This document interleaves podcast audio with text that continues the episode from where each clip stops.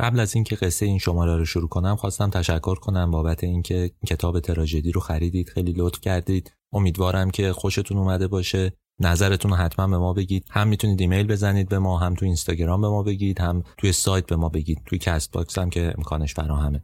خیلی ممنون. خواستم فقط تشکر کنم ازتون. لطف کردید. یکی از روزهای بعد از جنگ جهانی اول بود که دم غروب سعید نفیسی، ادیب و نویسنده مشهور، وارد یکی از قهوه‌خونه‌های لاله‌زار شد. قهوه‌خونه‌ای که شاعرها و شخصیت‌های آزادیخواه تهران اونجا جمع می‌شدند. قهوه‌خونه تنگ و ترشی بود که کلاً سه تا صندلی بیشتر نداشت. سعید نفیسی نشسته بود که عارف قزوینی وارد شد با یه جوونک همراهش. عارف شاعر و تصنیف‌ساز قهار دوره مشروطه بود که اون موقع سنی ازش گذشته بود.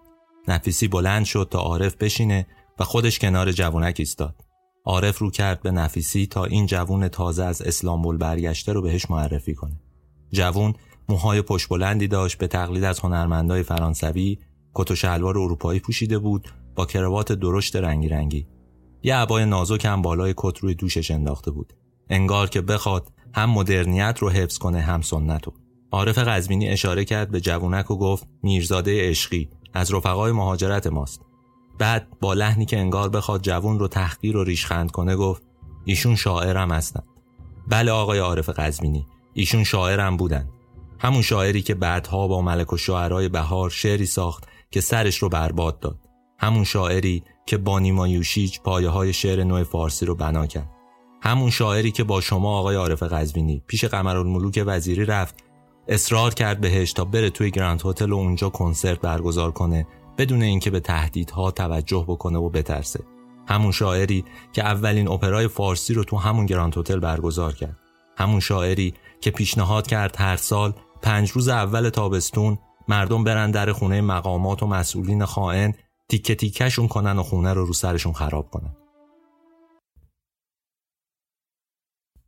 من کریم نیکو نظر هستم و شما دارید به شماره هفدهم رادیو تراژدی گوش میکنید. همین اول کار بگم که تو این شماره یه سری کلمات استفاده شده، یه سری از اشعار وجود داره که ممکنه بیادبانه به نظر برسن. پیشنهاد اولم اینه که هدفون بزنید به گوشتون، صدا رو بچه ها نشنون، دور باشید از بچه ها. اگر خودتون هم نسبت به کلمات رکیک حساسید این رو با اغماز بشنوید. به هر حال من باید معذرت خواهی بکنم ولی چاره‌ای هم ندارم. این بخشی از تاریخ ماست، بخشی از شعرهای آقای میرزاده عشقی که باید گفته بشه و روایت بشه. بگذریم. این شماره داستان شاعری رو میخوام براتون تعریف کنم که در یک کلام زندگیش رو صرف صداقت و سادگی کرد. صداقت و سادگی که معلوم نشد هیچ وقت چقدر به درد این مملکت و به درد این وطن خورده. قصه شاعری به اسم سید محمد رضا کردستانی معروف به میرزاده عشقی. همین اول ماجرا هم بگم که میرزاده عشقی رو میکشن. خیلی جوان بود، یعنی فقط سی و دو سال داشت که میکشنش. حوصله داستان پردازی و اوج و گره افکنی و گره گشایی و فرود تو این روایت نیست. یه جوون نازنین مثل میرزاده عشقی رو سر صبح میان تو حیات خونه خودش میکشن و همین راحتی. چطوری؟ هیچی. آقای میرزاده عشقی شب رو با دختر محبوبش گذرونده بود. صبح اول وقت دختر رفته بود پی زندگیش، خدمتکار خونه رفته بود خرید بکنه و آقای عشقی تنها تو خونه بود. همون موقع در خونه رو میزنن و سه نفر وارد خونه میشن. از این سه نفر یه نفر شروع میکنه با آقای عشقی حرف زدن و سرش رو گرم کردن و یه نفر دیگه از پشت با گلوله بهش شلیک میکنه. آقای میرزاده عشقی فقط سی و دو سالش بود که تو حیات خونش ترور شد. چرا این اتفاق افتاد؟ بقیه قصه رو باید بگم براتون تا همه چیز رو بفهمید.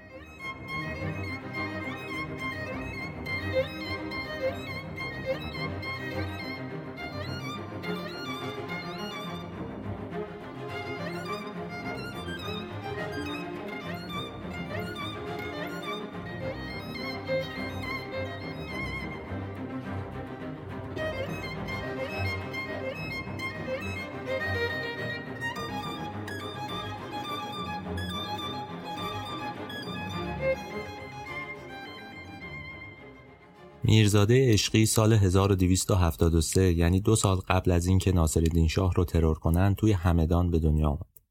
پدرش اوضاع مالی بدی نداشت، به همین دلیل سید محمد رضا رو گذاشتن توی مدرسه فرانسوی به نام آلیانس تا اونجا درس بخونه. این بود که میرزاده عشقی از همون نوجوانی با زبون فرانسه آشنا شد و بعد هم تونست یه کار پیدا کنه به عنوان مترجم توی تجارتخونه. خیلی هم تحصیلش رو ادامه نداد. وقتی جنگ جهانی اول شروع شد بیست سالش بود و درگیر مسائل سیاسی شد. یه نکته جالب داره، همون موقع که تو همدان بود یه روزنامه را انداخت، یه روزنامه محلی به اسم نامه عشقی و شروع کرد به نوشتن مطالب انقلابی توی اون روزنامه نامه عشقی. میگن که یه سال بعد آقای عشقی مترجم یه گروه از افسرهای آلمانی شد، همراهشون به بیجار و کردستان رفت. قصه اون دوره رو توی اون شماره ارباب کیخسرو تعریف کردم دیگه. میدونید بعد از اینکه جنگ شروع شد روس‌ها به بهانه اینکه نیروهای عثمانی و آلمان‌ها همدستن و تو ایران دارن خرابکاری میکنن وارد ایران شدن، شروع کردن جلو اومدن به سمت پایتخت. یه سری از سیاستمدارا و دولتمردایی که اون موقع فعال بودن به احمدشاه پیشنهاد دادن که بیاد قم یا بره اصفهان. خودشون هم راه افتادن اومدن. احمدشاه البته هرگز باشون نیومد. خود این دولتمردا اومدن قم، بعد از قم اومدن اصفهان، متوجه شدن که انگلیس‌ها اومدن جلوتر، منتقل کردن خودشون رو، راه افتادن همشون اومدن سمت کرمانشاه و کردستان. توی کرمانشاه یه دولت موقت یا یه دولت در تبعید را انداختن. همون موقع ما یک پادشاه داشتیم به اسم احمدشاه که تو تهران مستقر بود و یه دولت موقت داشتیم یا یک دولت در تبعید داشتیم که در کرمانشاه مستقر بود. میرزاده عشقی هم با همین افسرهای آلمانی وارد کرمانشاه شد. این دولت موقت حدود دو سه ماه کار کرد. میدونید دیگه، مدرس مثلا جزو وزراش بود و اینها. توی اونجا اونا شروع کردن به فعالیت کردن. معمولا هم پول از نیروهای عثمانی و از آلمان ها میگرفتن. آلمان ها هم اصلا بدنام نبودن. اون چیزی که بعدها توی زمان جنگ جهانی دوم اتفاق افتاد توی اون دوره مطرح نبود. دلایل سیاسی هم داشت. یه دلیلش این بود که ایرانی ها به طور کلی نسبت به انگلیس ها و روس ها بدبین بودن. مثل همین الان که بهشون بدبینن. یک سابقه تاریخی وجود داره درباره این، هم به این دلیل که در تجارت اینها آزار میدادن مردم عادی و دولت مردا رو، هم به این دلیل که اصولاً خیلی تاثیرگذار بودن، نفوذ زیادی داشتن تو انتصاب‌ها، تو تحریم‌ها، تو هزار جور برنامه‌ای که اون دوران وجود داشت. اینها نفوذ داشتن و قدرت زیادی داشتن. بدون اینکه ایران رو استعمار کنن داشتن خونش رو می‌مکیدن. به همین دلیل بود که مردم و دولت مردا به خصوص بعد از مشروطه نسبت به این دو کشور حساس بودن. اول اینکه آلمان‌ها مستقل بودن، با این دوتا داشتن می‌جنگیدن و این موقعیت خوبی میداد به کسایی که مخالف اون کشورها بیان و همدست بشن. آلمان ها اصلا اون موقع بدنام نبوده. به همین دلیل هم دولت در تبعید کمک های مالی و نظامی رو از اونها میپذیرد. بگذریم. میرزاده عشقی همراه با افسرهای آلمانی وارد کرمانشاه شد و خودش رو وارد دم و دستگاه این دولت موقت یا دولت در تبعید کرد. توی اون دوران مثلا عارف قزوینی هم اونجا بود و اصلا باب معاشرت از همونجا شروع شد.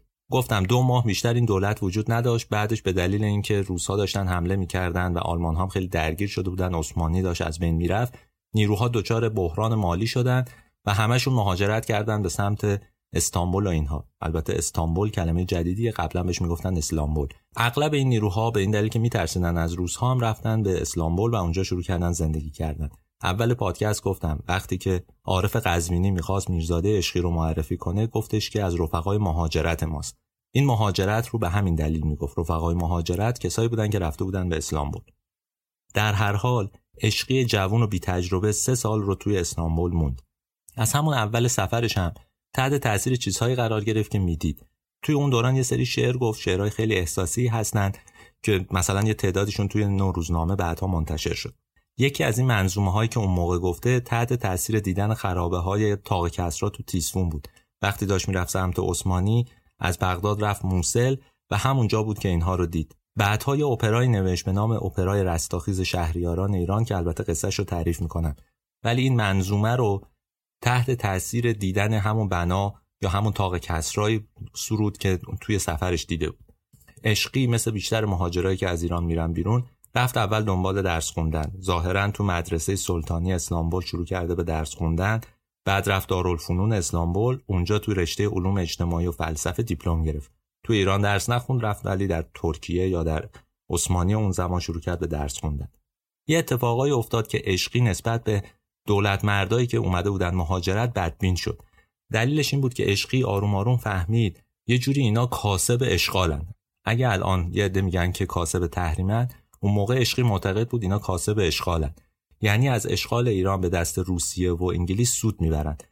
یه جوری در واقع سوء استفاده میکنن از موقعیتشون. از اینکه ایران اشغال شده بهره میبرن، خودشون رو مبارز جا میزنن، سعی میکنن پول بگیرن، ولی کاری هم ازشون بر نمیاد و هیچ حرکتی هم نمیکنن. برای همین هم توی یه قصیده‌ای درباره ریاکاری و فریبکاری اونا حرف زده. این تیکه رو بخونم کامل متوجه میشید. گفته که ابله منم که صرف پی لیلی وطن رو کرده ام به دشت چو مجنون آمری. هر آنچه میرسد به من از زود باوری است. بس رنج ها کشیدم از این زود باوری. این شعر در واقع شاید توصیفی باشه از موقعیت خودش، از اعتمادی که به آدم‌ها می‌کرد و خیلی زود از اونها مایوس می‌شد. یه صداقتی توشه درباره خود عشقی بیشتر. نشون میده که چقدر آدم حساسیه و چه جوری واکنش نشون میده به وقایع اطرافش واقعا. همین هم باعث می‌شد که مردم بهش توجه کنن. صداقتش رو تشخیص میدادن واقعا.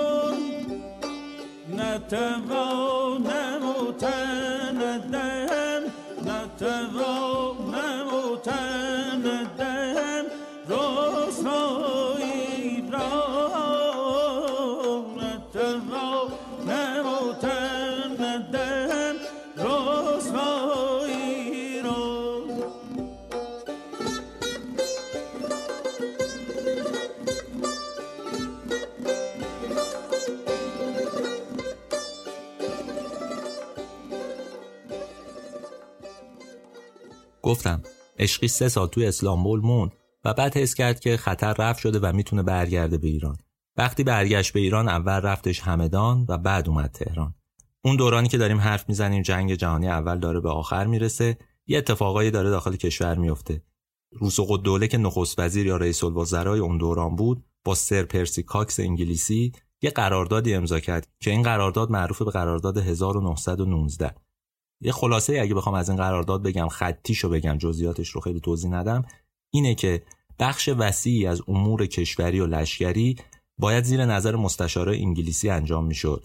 برای هر کاری توی حوزه‌های مختلف باید انگلیس‌ها نظر میدادن و تایید میکردن، وگرنه حمایتشون رو قطع میکردن، کمک‌های مالیشون رو قطع میکردن و خب نخست وزیرها هم نگران بودن که از کار برکنار بشن، بحران به وجود بیاد تو دولت و تو کشور، سعی میکردن این بدبستون رو حفظ کنن. ولی قرارداد هزار و نهصد و نوزده یه مشکل بزرگ داشت. اول اینکه حاکمیت ملی رو زیر سوال می‌برد، استقلال ایران رو زیر سوال می‌برد. ما داریم درباره دوران بعد از مشروطه صحبت می‌کنیم دیگه. دوره مهمیه. اون موقع وطن پرستی مسئله مهمی بود و مردم نسبت بهش حساس بودن، واکنش‌های تند نشون میدادن. این قرارداد هم افتاده بود سر زبون‌ها و تو روزنامه‌ها انعکاس داشت، دربارش حرف می‌زدن. هیچ وقت هم این قرارداد اجرایی نشد، ولی به هر حال جنجال دربارش وجود داشت و خیلی سر و صدا کرده بود. آقای میرزاده عشقی هم وقتی از همدان اومد به تهران و مطلع شد از وقایع، جزو مخالفای سرسخت شد، رفت تو جبهه مخالفین و شروع کرد به سخنرانی‌های شدید و غلیظ. با زبان تند و تیز، با شعر و هجری که میگفت، شروع کرد حمله کردن به این قرارداد. چند مصرع از یکی از شعراشو بخونم کامل متوجه میشین. گفته که دیگر از تاریخ دنیا نام ایران بست درخت. باغبان زحمت مکش که از ریشه کندند این درخت. میهمانان وثوق الدوله خونخوارند سخت، ای خدا با خون ما این مهمانی میکنند. خب وثوق الدوله رو کامل آورده تو شعرش دیگه. طبیعی هم است که وثوق الدوله بهش واکنش نشون بده. به هر حال رئیس الوزرا بود، فکر میکنه باید این قرارداد اجرایی بشه. دستور داد که بگیرنش. میرزاده عشقی افتاد زندان و بعد تبعید شد به کاشان. یه مدت که گذشت دیگه سر و صدای قرارداد هزار و نهصد و نوزده هم خوابید، دیگه دربارش صحبت نمی‌شد. البته همه زندانی‌ها و مخالفا رو آزاد کردند. عشقی بعد از اینکه از تبعید اومد بیرون نیومد تهران. رفتش اصفهان و اونجا شروع کرد به انجام یه کار تازه. چی کار کرد؟ این بار به جای اینکه شروع کنه به انجام یه کار سیاسی خیلی علنی، تصمیم گرفت که با عامه مردم در ارتباط باشه. اومد به اصفهان و اولین اپرای ایرانی رو سعی کرد اونجا اجرا بکنه. خودش به اپرا میگفت نمایش تمام آهنگی، به اپرت میگفت نیم آهنگی. میخواست از کلمه‌های فارسی استفاده کنه. توضیح هم دادم توی شماره‌ای که درباره رضا کمال داشتیم حرف میزدیم، گفتم فرق اپرا و اپرت چیه. اپرت متنش کوتاه‌تره، لحنش طنازه، یه خورده شوخ و شنگ‌تره و دیالوگ‌های کمتری هم داره. در حالی که خب اپرا مفصل‌تره، موسیقیش بیشتره، دیالوگ‌ها و بخش نمایشیش هم بیشتره. بگذریم. میرزاده عشقی وقتی اومد به اصفهان تصمیم گرفت همون متن منظومی که نوشته بود توی سفر به اسلامبول رو اجرا بکنه. کدوم متن؟ رستاخیز شهریاران ایران که حالا یه اسم دیگه هم داشت، رستاخیز شهریاران در ویرانه‌های مدائن، یا یه اسم دیگه هم براش بعدها گذاشتن رستاخیز پادشاهان ایران. عشقی خودش کارگردانی این نمایش رو بر عهده گرفت، خودش هم توی اون بازی کرد. این اولین اپرای فارسی توی ایرانه که به گفته خود عشقی پنج بار توی اصفهان و یه بار توی تهران اجرا شد. قصه‌اش رو هم الان براتون تعریف می‌کنم. ماجرای این اپرا درباره شاه‌های ایران باستان بود که یک به یک از گورشون بلند می‌شدند، حرفایی درباره وطن و ایثار در راه نظام پادشاهی و کشور می‌زدند. از اسکندر و چنگیز و بقیه دشمنان این کشور شروع می‌کردن بدگویی کردن و آخرش هم صف می‌کشیدن، با همدیگه سرود ملی می‌خوندن. به نظر متن کاملا رو و شاعری میاد، ولی خب در جنس خودش، در اون زمانه خودش کار تازه بود. ما چیزی به اسم اپرا نداشتیم، اصلا این شکل نمایش موزیکال هم هنوز باب نشده بود. نمایش اصلا تو ایران اونقدر باب نبود، اصلا سالن نمایشی وجود نداشت. ما داریم درباره سالهای قبل از هزار و سیصد صحبت می‌کنیم که اصلا سالن نمایش معنایی نداشت تو ایران، اصلا گروه نمایشی وجود نداشت. این یکی از کارهای ویژه‌ای بود که میرزاده عشقی انجام داده بود. ولی متاسفانه اصلا این اپرا مورد توجه قرار نگرفت، خیلی ازش استقبال نشد. اپرای عشقی ورشکست شد. توی اصفهان هشتصد تومان و توی تهران پانصد تومان خرج این اپرا شده بود. این اپرا هم تو گراند هتل اجرا شده بود. این هزینه، یعنی هزار و سیصد تومان، برای اون سالها خیلی پول بود و چون مجبور شد که بخش زیادی از پول رو خودش بده، در واقع خود عشقی هم یه جورایی ورشکست شد. این ورشکستگی تأثیر زیادی روش گذاشت. به این معنا نبود که دیگه کار نکنه. بعدها یه اپرت نوشت، یه نمایشنامه نوشت که مضمونش مثل همین نمایشنامه‌های اون دوره پند و اندرز و خلاصه امور اخلاقی بود و سعی میکرد که به مردم درس بده. شاید همین‌ها هم باعث شد که مردم بهش توجه نکنن. مردمی که تحت فشارن اصولاً به اینجور چیزها بی‌تفاوتن.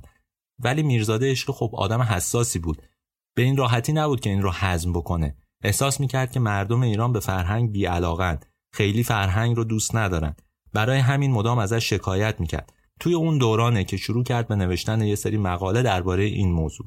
خب حالا شاید سوالتون این باشه که مگه مقاله هم مینوشت عشقی؟ بله، اون زمان وقتی که از همدان اومده بود تهران، توی مطبوعات فعال بود و مثلا یه جایی مثل روزنامه شفق سرخ مال علیاکبر شروع کرده بود به نوشتن مقاله.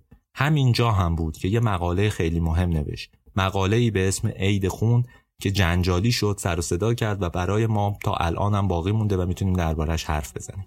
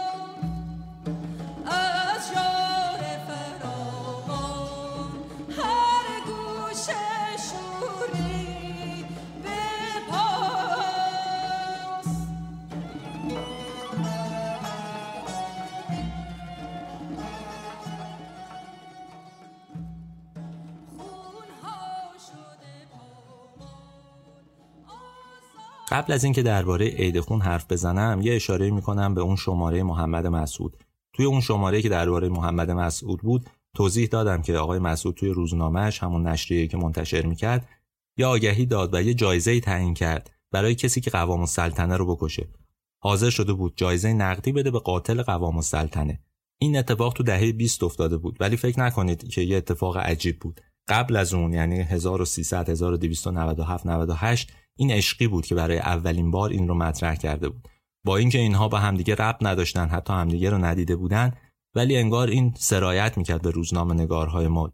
یه جوری کشتن آدمهای بدنام انگار مصری بود بین روشنفکرها و کسایی که دنبال ترقی کشور بودن.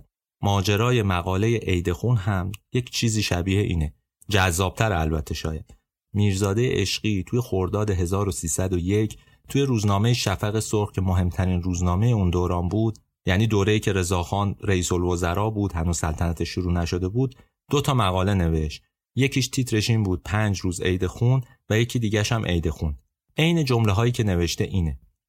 نوشته که پنج روز عید خون برای نوامیس اجتماعی به منزله روغن مالی و صیقل زدن تفنگ است. پنج روز عید خون به منزله کوک کردن ساعت است. به منزله دودن دود کردن بام عمارت است. بعد توضیح میده که هر جامعه‌ای مثل هر عمارت و خونه‌ای نیاز به تعمیر داره و مثل هر ساعتی نیاز به کوک کردن داره. هر سال مردم جامعه باید چند روز رو بذارن برای اصلاح خودشون و برای اصلاح جامعهشون. چطور باید این کار انجام بدن؟ اینم پیشنهادش بود. نوشته بود که نخستین روز ماه اول تابستان تا پنج روز عموم طبقات مردم، هر کس در هر اقلیم و مملکت و شهر و قصبه و عشیره‌ای که به دنیا آمده و سکنا دارد، با لباس نسبتاً نوین خود با قید یک علامت سرخ از خانه بیرون آمده و در میدان عمومی که عامه جمع می‌شوند رجوع نمایند و از آنجا جمعیت با خواندن سرودهایی که برای عید خون مخصوصاً مهیا خواهد شد مبادرت به رفتن به خانه اشخاصی کنند که در طی سال گذشته مصدر امور و امین قوانین جامعه بوده و به جمعیت خیانت کردند و محاکم قضایی در جلب و مجازات آنها یا به واسطه فقدان اقتدار یا به واسطه خصوصیت مسامحه کرده است. خانه آنها را با خاک یکسان کرده و خود آنها را قطعه قطعه نمایند. بسم الله، چه تفریحی بهتر از این؟ میگفتش که هر سال پنج روز اول تابستون مردم جمع بشن، برن خونه سیاستمدارای خائن، تیکه تیکه‌شون کنن، خونه‌شون هم خراب کنن. توی مقاله دوم از این کارش هم دفاع میکنه. میگه که برای حفظ سلامتی جمعیت در هر سال باید پنج روز عید خون گرفت. پنج روز خون، پنج روز مجازات، پنج روز انقلاب، پنج روز کوک کردن چرخهای قانون. به این پیشنهادش واقعا فکر کنید. داره پیشنهاد میده که رود خون را بندازه، اونم هر سال. برای اینکه فکر میکرد آدم بدهای جامعه محدودن، هر سال میشه اونها رو از بین برد و تعدادشون رو کمتر کرد یا ترسوندشون که کار بد نکنن.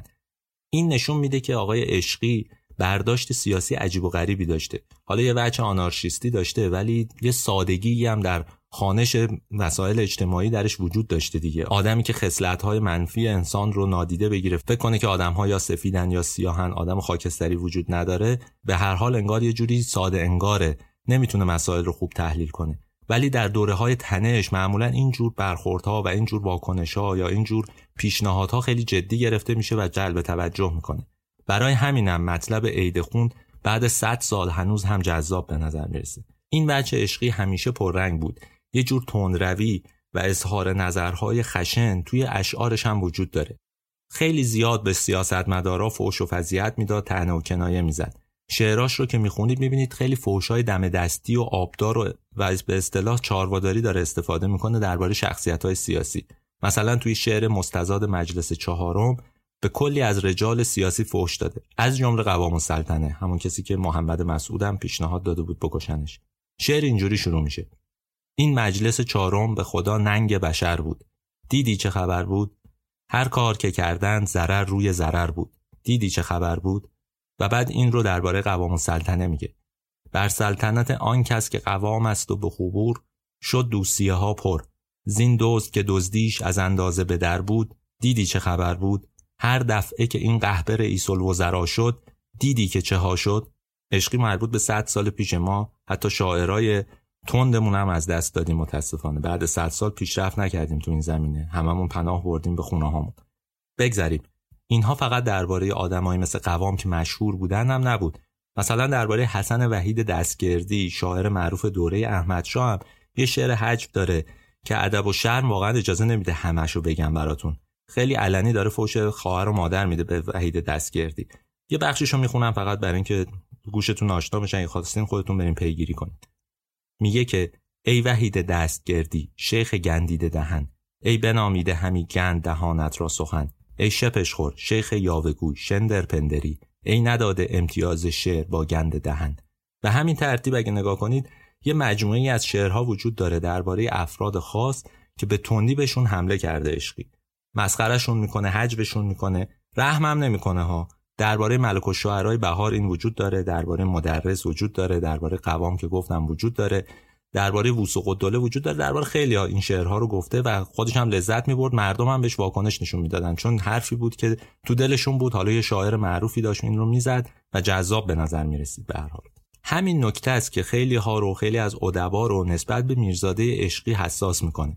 خیلی هاشون میگن که میرزاده عشقی ذوق و قریحه شعر داشته، به هر حال این چیزی نیستش که قابل انکار باشه، اما میگن این رو تلف کرده، یه جورای خودش قربانی شعر خودش شده، چون سعی میکرده چیزهایی رو بگه که شعاری و سطحی بودن، شعرش رو خفیف میکرده. مثلا سعید نفیسی درباره هجوای عشقی میگه که میتوان گفت هنر او به هدر میرفت و من از میان سخنسرایان این دوره تا کنون کسی را ندیدم که هنر خیشتن را بدین گونه حرام کرده باشد.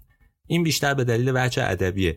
به هر حال وقتی شما از واژه‌های خیلی ساده استفاده میکنین، کوچه بازاری استفاده میکنین، ممکنه که شعرتون از اون وجاهت ادبی خارج بشه، ارزش ادبی کمتری داشته باشه. میرزاده عشقی این رو به جون میخرید که بتونه حرفش رو به زبون مردم و برای عامه مردم بگه، ولی ادبا نسبت به این همیشه نقد داشتن و حساس بودن. حالا که به این انتقادها رسیدیم و به این هجویه‌ها درباره آدم‌ها، لازمه که درباره یکی از معروف‌ترین شعرهاش صحبت کنم. ببخشید تو این شعر به هر حال کلمات بد استفاده شده، ولی چون دربارش حرف زده شده و خیلی شعر معروفیه، من مجبورم بخونم. همینجا معذرت خواهی میکنم، ولی گوش بدید بهش. اون شعرم معروفه به شعر پدر ملت، احتمالاً هم شنیدیدش. حالا من بخونم کامل یادتون میاد. گفته که بعد از این بر وطن و بوم و برش باید رید، به چنین مجلس و بر کر و فرش باید رید، به حقیقت گر عدل در این بام و در است، به چنین عدل و به دیوار و درش باید رید. آن که بگرفته از او تا کمر ایران را گه، به مکافات الا تا کمرش باید رید. پدر ملت ایران اگر این بی پدر است، بر چنین ملت و روح پدرش باید رید. ببخشید بازم. درباره این شعر خیلی حرف و حدیث زیاد وجود داره.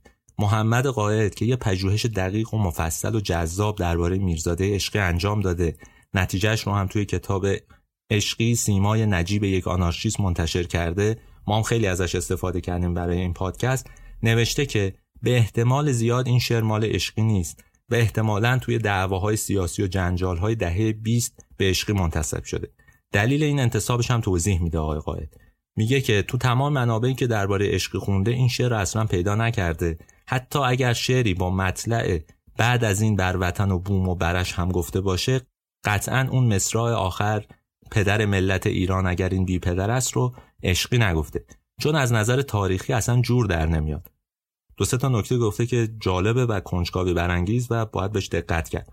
اولین نکته اینه که رضاخان توی اون دوره مشهور نبود به پدر ملت ایران، مشهور بود به رضاشاه کبیر. پدر ملت ترجمه آتاتورک بود. رضاخان کبیر هم، اون لقب رضاشاه کبیر هم لقبی بود که بیست و پنج سال بعد از مرگ عشقی تو مجلس تصویب شد که خطاب کنن به شاه. بنابراین به لحاظ تاریخی جور در نمیاد که این تیکه آخر رو گفته باشه. اصلا خود شعر که زیر سواله، مصرع آخر هم به این دلیل تاریخی زیر سواله. یه نکته دیگه هم آقای قاعد گفته، این شعر رو تو هیچ کدوم از شماره‌های روزنامه قرن بیستم که میرزاده عشقی منتشر میکرد ندیده. بنابراین درباره اینکه این شعر رو میرزاده عشقی گفته خیلی حرف و حدیث هست، نمیشه تاییدش کرد، چون شعر مهمیه، اینقدر دربارش توضیح دادم.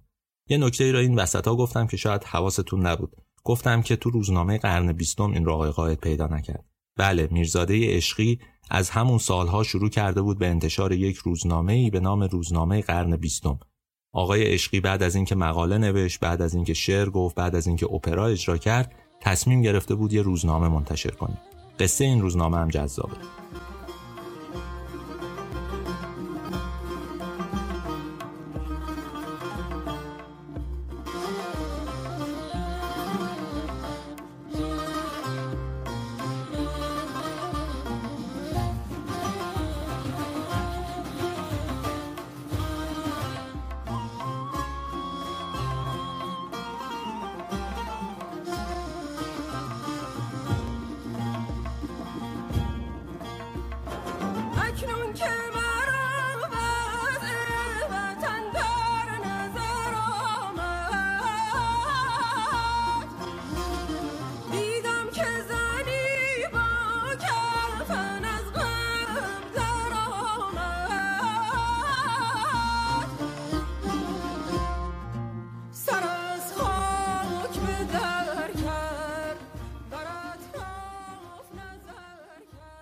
قرن بیستم.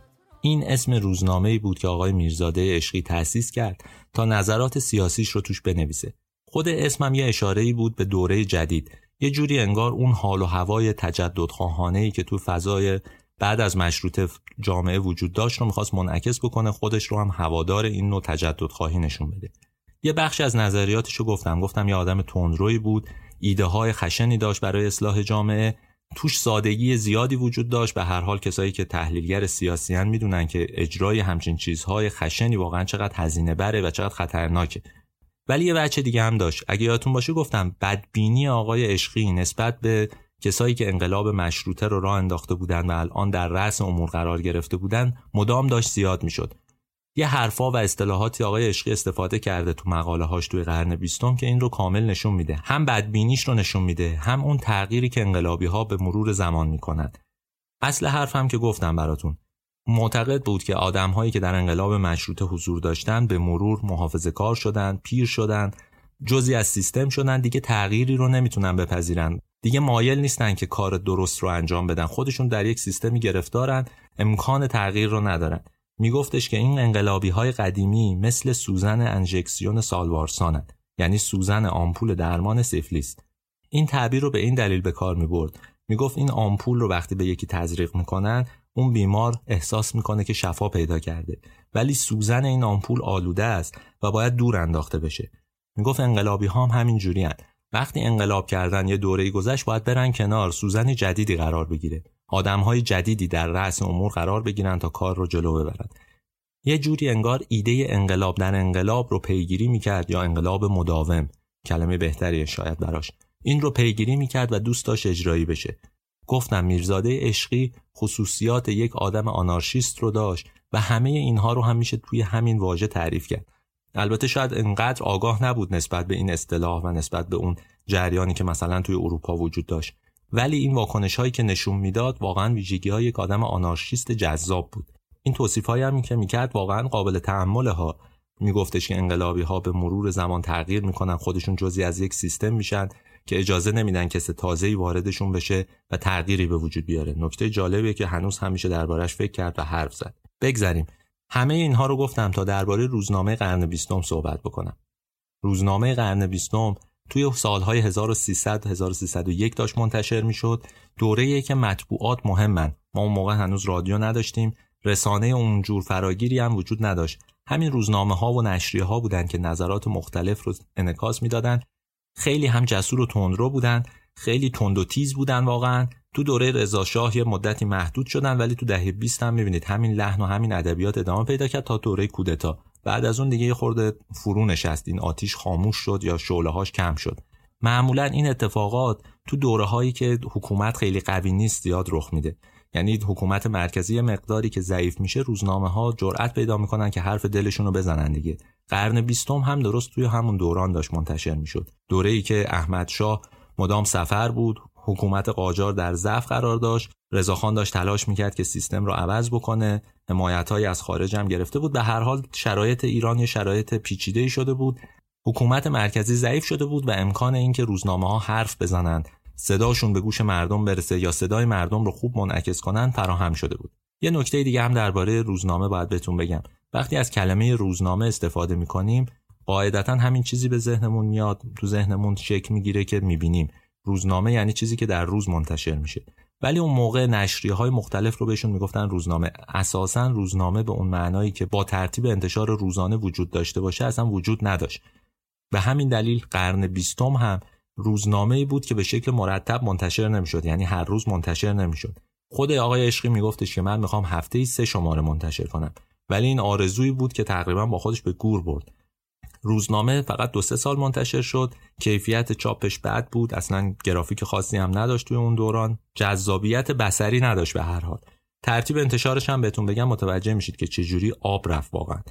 اولین شماره روزنامه بیست اردیبهشت هزار و سیصد منتشر شد در شانزده صفحه. بعد از انتشار این شماره هم سه شماره دیگه منتشر شد، البته هفته یه شماره به شکل هفته نامه انگار جلو میرفت. شماره چهارم دو هفته بعد از شماره سوم چاپ شد. بین شماره چهارم و پنجم هجده ماه فاصله افتاد. سال دوم یعنی سال هزار و سیصد و یک آقای عشقی فقط تونست هجده شماره رو چاپ کنه، در حالی که اگر به شکل هفته نامه منتشر میکرد باید مثلا پنجاه شماره رو چاپ میکرد. سال سوم هم فقط یک شماره منتشر شد. واقعا این دیگه اسمش روزنامه یا هفته نامه یا ماهنامه نیست، حتی شاید سالنامه هم نشه بهش گفت، یه جوری گاهنامه بود، هر از گاهی منتشر میشد. درباره صفحاتش هم گفتم، شماره اول شانزده صفحه بود، شماره دوم شد دوازده صفحه، سال دوم شد چهار صفحه و به همین شکل چهار صفحه هم به کارش ادامه داد. واقعا هم این روزنامه شاید برای مردم جذاب نبود چون خیلی زود تعطیل شد. بعد از مرگ عشقی بود که روزنامه قرن بیستم روزنامه مهمی شد، همه بهش مراجعه کردن و سعی کردن ببینن که توش چی نوشته و چه اتفاقاتی افتاده. فارغ از این که میرزاده عشقی توش چی نوشته، یه تأثیر مهم دیگه هم داره. اون همین بود که اشعار شاعرای نوگرای فارسی توی اون چاپ شده. نیما یوشیج بخشی از اولین شعرهاش رو توی همین روزنامه قرن بیستم چاپ کرده. البته به روزنامه نوبهار ملکالشعرا هم میداد، ولی شعرهایی که در قرن بیستم منتشر کرد بسیار شعرهای مهمی هست. دوستی نیما یوشیج و میرزاده عشقی هم نکته مهمیه. تأثیری که این دوتا روی هم گذاشتن واقعا انکارناپذیره. حالا درباره‌اش صحبت می‌کنیم. ولی بدونید که پایه‌گذاری شعر نو فارسی شاید از همین قرن بیستم شروع شده باشه. وقتی درباره ایدئال مرد دهقان یا سه تابلوی مریم یا سه تابلوی عشقی صحبت کنم کامل این رو متوجه میشید. این نکته رو الان بدونید که دوستی نیما یوشیج با میرزاده عشقی به خاطر روزنامه قرن بیستم شکل گرفت و این دو اولین پایه‌های شعر نو فارسی رو توی همین روزنامه گذاشتن، امکان انتشارش رو فراهم کردند.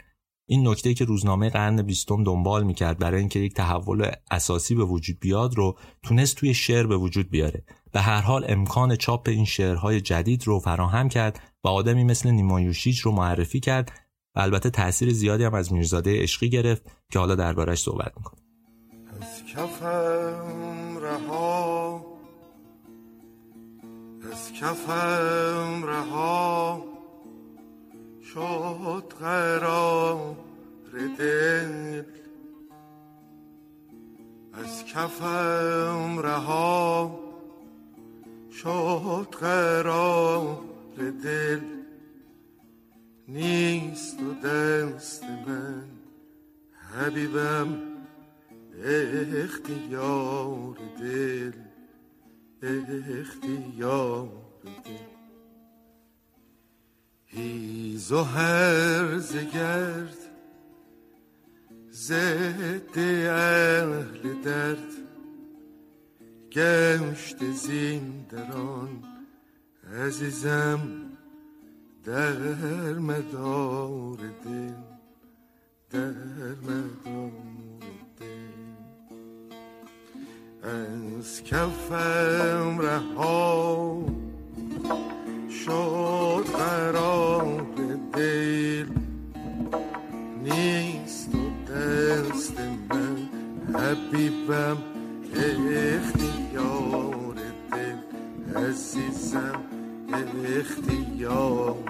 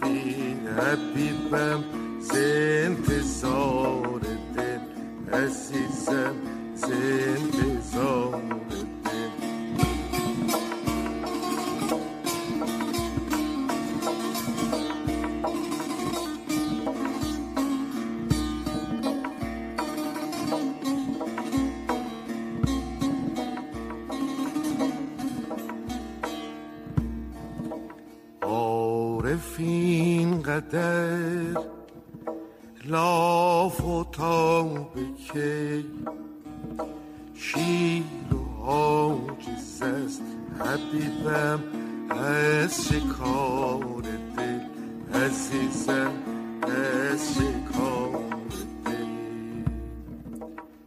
افتخار مرد در درستی است، افتخار مرد در درستی است.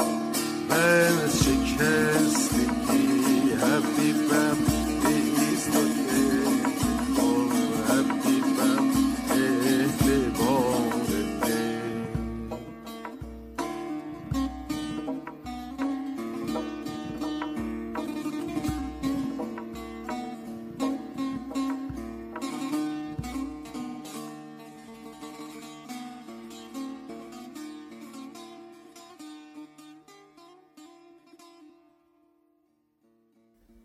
دوران عشقی دوران تجدد ادبی بود، یعنی خیلی از شعرا قالبای عروضی قدیمی رو میشکستن. البته نه اینکه طول مصرع‌ها رو کوتاه و بلند کنن مثل کاری که بعدها نیما یوشیج کرد، یا کامل ساختار شعر فارسی رو عوض کنن، ولی به مرور داشت این اتفاقات میافتاد. شکل شعرها داشت عوض میشد، به لحاظ فرمی داشت تغییر میکرد. حالا قالب‌های جدیدی مطرح بود، قالب‌های مثل مربع و مخمس و مستزاد شروع میکردن به شعر گفتن. خود عشقی چند تا مستزاد معروف گفته، یعنی یه شعری که بعد از هر مصرع یک نیم مصرع همقافیه میاد. به هر حال فضای اجتماعی تغییر کرده بود، شاعرها هم سعی می‌کردن شعرهایی رو بگن که متناسب با این زمان است. نکته مهم اینجاست، بخشی از منظومه مهم افسانه، همون منظومه معروفی که نیما یوشیج گفته، توی روزنامه قرن بیستم چاپ شد. این رو به چه دلیل گفتم؟ به یه دلیل عمده، به این دلیل که آدمی مثل نیما یوشیج شعر معروف افسانه رو اولین بار تو روزنامه قرن بیستم چاپ کرد. انتشارش توی روزنامه میرزاده عشقی نکته مهمیه. بله، بیست سال طول کشید تا اون شعر جا بیفته و مردم متوجه بشن، ادبا متوجه بشن، منتقدین ادبی متوجه بشن که چه چه تغییری به وجود اومده. ولی اولین تغییرات در شعر فارسی واقعا توی این روزنامه و با حمایت میرزاده عشقی به وجود اومد. خود میرزاده عشقی هم تحت تاثیر همین فضا بود، یعنی سعی کرد خودش رو تطبیق بده با فضای جدید ادبی. برای اینکه این موضوع رو توضیح بدم باید برم سراغ یکی از مشهورترین آثارش، یعنی ایدئال مرد دهقان، که خودش بهش میگفت سه تابلوی مریم یا سه تابلوی عشقی. قصه‌ش هم اینه که آقای عشقی این منظومه سه تیکه رو در پاسخ یا در جواب یه مسابقه سرود گفتش. فرجاللهخان که دبیر اعظم بود، در واقع رئیس دفتر رضاخان بود، نطقای اون رو مینوشت، معلومات عمومی و بعضی از علوم رو حتی بهش درس میداد. اومد یه مسابقه برگزار کرد. اون از همه متفکرای ایرانی خواسته بود ایدئال خودش رو برای اصلاح امور کشور بنویسه و تو روزنامه شفق سرخ چاپ کنه. در واقع دبیر اعظم فکر میکرد که تو اون شرایط همه نویسنده ها به سمتی میرن که یه حکومت مرکزی به رهبری رضاخان تشکیل بشه. عشقی هم این رو فهمیده بود و میخواست پیام خودش رو مطرح کنه و خلاف جهت شنا کنه. گفتم آدمی بود آنارشیست و ساده نمیگرفت این فرصت ها رو. برای همین به جای اینکه بشینه یه مقاله بنویسه، اومد و یه منظومه نوشت و اتفاقا در روزنامه شفق سرخ هم چاپ کرد، تو روزنامه قرن بیستم چاپ نکرد. این منظومه منظومه جالبیه. حالا وقتی قصهش رو تعریف کنم شاید به نظرتون تکراری بیاد، ولی در زمان خودش با اون ادبیاتی که عشقی داشت تأثیر مهمی گذاشت. یه جورهایی ضربه زد به رضا پهلوی و برای همین هم نسبت بهش بدبین شدند. ماجرای ایدئال مرد دهقانی سه بخش داره. اولین بخش این منظومه قصه یه دختر دهقانزاده است به نام مریم. وقتی هم ماجرا شروع میشه که فصل بهاره، یه جای خوشا با هوا تو شمرون این دختر داره زندگی میکنه و فریب جوون شهری و شهوترانی رو میخوره. توی تابلوی دوم که زمانش هم فصل پاییزه، لوکیشن تقریبا نزدیک همون جاییه که قصه اول شروع شده. ظاهرا یه ملاقاتی بین دختر و اون پسر شهوتران اتفاق میفته. دختر میگه که از اون پسر باردار شده و حالا بعد از شش ماه از پسر میخواد که باهاش ازدواج کنه تا آبروش حفظ بشه. جوون تفره میره، بهش میگه که به نظرش بهتره که اون بره به شهر نو تا اونجا زندگی کنه. شهر نو هم که میدونید همون جایی بود که بیشتر فاحشه‌ها زندگی میکردن و کار میکردن. دخترم وقتی میفهمه که جوون میخواد رهاش بکنه و بره دنبال زندگی خودش، تریاک میخوره و خودش رو میکشه. تابلوی سوم در واقع فلاشبک همه اینهاست. ماجرا به خیلی قبل‌تر برمیگرده. مربوط میشه به پدر مریم، همون دختری که قصهشو تعریف کردیم. ظاهراً پدر مریم معاون حاکم کرمان بوده و چون به درخواست حاکم که به شوخی و خنده ازش خانومکی رو خواسته بود عمل نکرده بود، از کار برکنار شده. سه سال بیکار بوده، زنش دق کرده و حالا خوردیم به دوره مشروطه. پدر میره جزو آزادیخواها میشه، اون رو از شهر میندازن بیرون، خودش رو به سختی به ناین میرسونه، میشه جزو مجاهدین مشروطه، میجنگه، دو تا پسرش رو تو جنگ از دست میده، ولی میگه که خب اینها فدای راه آزادی شدن و ارزشش رو داره. ولی وقتی مشروطه پیروز میشه، دوباره همون آدم‌های سابق به قدرت میرسن و مرد با اون همه فداکاری که کرده، با اون همه جنگیدن، از دست دادن دو پسرش و همه تلاشایی که کرده، نمیتونه به هیچ شغلی دست پیدا کنه. تنها دخترش هم که فریب میخوره و خودکشی میکنه. همه اون ویژگی‌هایی رو که عشقی مطرح میکرد تو روزنامه قرن بیستم به عنوان نظریات سیاسی، حالا اومده بود دراماتیک شده و تو قصه وجود داشت. به خصوص توی تابلوی سوم این کامل واضحه. همون موضوعی که درباره انقلاب مشروطه میگفت رو اینجا آورده توی قصه. یه جوری انگار مانیفست آقای میرزاده عشقی این شعر. شعر ایدئال مرد دهقانی فروردین هزار و سیصد و سه منتشر شد. عشقی به همراه این شعر یه مقدمه هم نوشت که توی اون گفت: من شروع کردم به یک شکل نوظهوری افکار شاعرانه را به نظم درآورم و پیش خود خیال کردم که انقلاب ادبیات زبان فارسی با این اقدام انجام خواهد گرفت. در واقع انگار خود عشقی هم میدونست که این شعر میتونه از نقاط شروع شعر نو باشه، تغییر مهمی در شعر به حساب بیاد. خدا بیامرز محمد علی سپانلو تو کتابش چهار شاعر آزادی یکی از فصلهاش رو به عشقی اختصاص داده و اومده شعر افسانه نیما یوشیج رو با شعر ایدئال مرد دهقانی مقایسه کرده. مقایسه جالبیه واقعا. اولش میگه که این دوتا شعر شباهت زیادی به هم دارن، میشه گفت یه جوری لازم و ملزوم همدیگر همدیگر رو انگار خلق کردن. سپانلو نوشته این دو شعر مخصوصا در منظر پردازی از طبیعت، تماشای گذر ساعتها و فصلها، همینطور توی مکالمه دوتا منظومه که به شکل نمایشنامه است، انگار دیالوگه، به هم خیلی شباهت دارن. بعد توضیح میده که هر دوتا شعر از نظر شکل و فرم در قالب قطعات پنج مصرعی هستند. نکته های جالبی، یعنی به لحاظ فرمی خیلی شبیه هم هستند، هم به لحاظ توصیفی، هم به لحاظ ساختار و هم به لحاظ اینکه در مکالمه هستن آدم ها با هم دیگه، خیلی شبیه هم هستند. کجا با هم فرق میکنن؟ شاید در مضمونشون. شعر عشقی یه نوع رمانتیسم اجتماعی و انقلابیه، اما شعر نیما رمانتیسم درونگراست.